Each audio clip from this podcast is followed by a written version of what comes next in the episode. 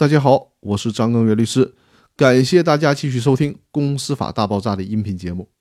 今天我要和大家聊的话题是：民办学校解散时应该按照什么顺序进行清偿？因为我的客户当中就有好多是办教育的，所以说我觉得这个问题有必要和大家特别的强调一下。如果是普通的盈利法人，比如说公司，当解散的时候，针对公司的财产。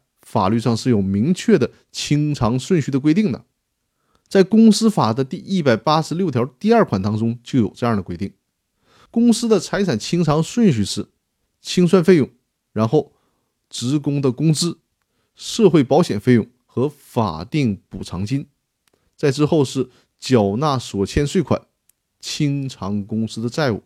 如果之后还有剩余的财产，有限责任公司按照股东的出资比例进行分配。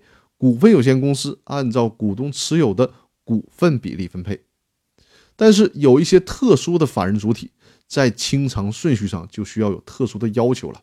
那这里我们强调的这个特殊的法人主体，就以民办学校为例子。在民办学校解散的时候，我们国家在《民办教育促进法》当中专门对民办学校在解散的时候如何安排这个清偿顺序做了一个特殊的规定。这个大家一定要清楚，这是和公司法当中的公司清算的时候清偿顺序是不同的。在民办教育促进法的第五十九条当中交代的很清楚，是按照这样的顺序进行清偿。第一个顺序是应退受教育者学费、杂费和其他费用。由此可以看出，退还被教育者的学费、杂费，这是被列为了优先清偿的范围。它甚至于比。职工工资还要优先，所以说第二个清偿顺序才是应该发给职工的工资以及应缴纳的社会保险费用。在之后第三个顺序才是偿还其他的债务。怎么样？这和公司法的清偿顺序是不同的吧？因为这里面特意强调了第一顺序就是退还应该给人家退还的学费和杂费。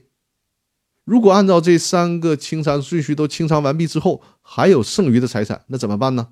这里需要做一个区分的对待。如果这个民办学校它是属于非盈利性的民办学校，那么在清偿上述债务以后，剩余财产就得继续用于其他非盈利学校的办学了。注意啊，这个问题呢，我们之前也提到过。这个时候，既然你是非盈利性的法人，在这种情况下是不允许把剩余的财产退还给投资人的。那如果是盈利性的民办学校呢？那么在清偿完上述所有的债务后，如果还有剩余财产，就依照公司法的规定来进行处理。比如说，你这个民办教育机构你是有限责任公司的形式，那么就按照股东的出资比例进行分配，就是分配这个剩余财产。那如果你这个民办教育机构呢是股份有限公司，那就按照股东持有的股份比例进行分配。以上就是今天要和大家分享的内容，主要是提醒有从事民办教育的听众朋友们注意，在民办教育机构在清算的过程当中是有很多说到的，所以说大家一定要注意这个问题。那好，我们这一周的分享内容呢就到这里了，更多的内容我会在下周继续和大家分享。祝大家有一个愉快轻松的周末，我们下周再见。谢谢大家。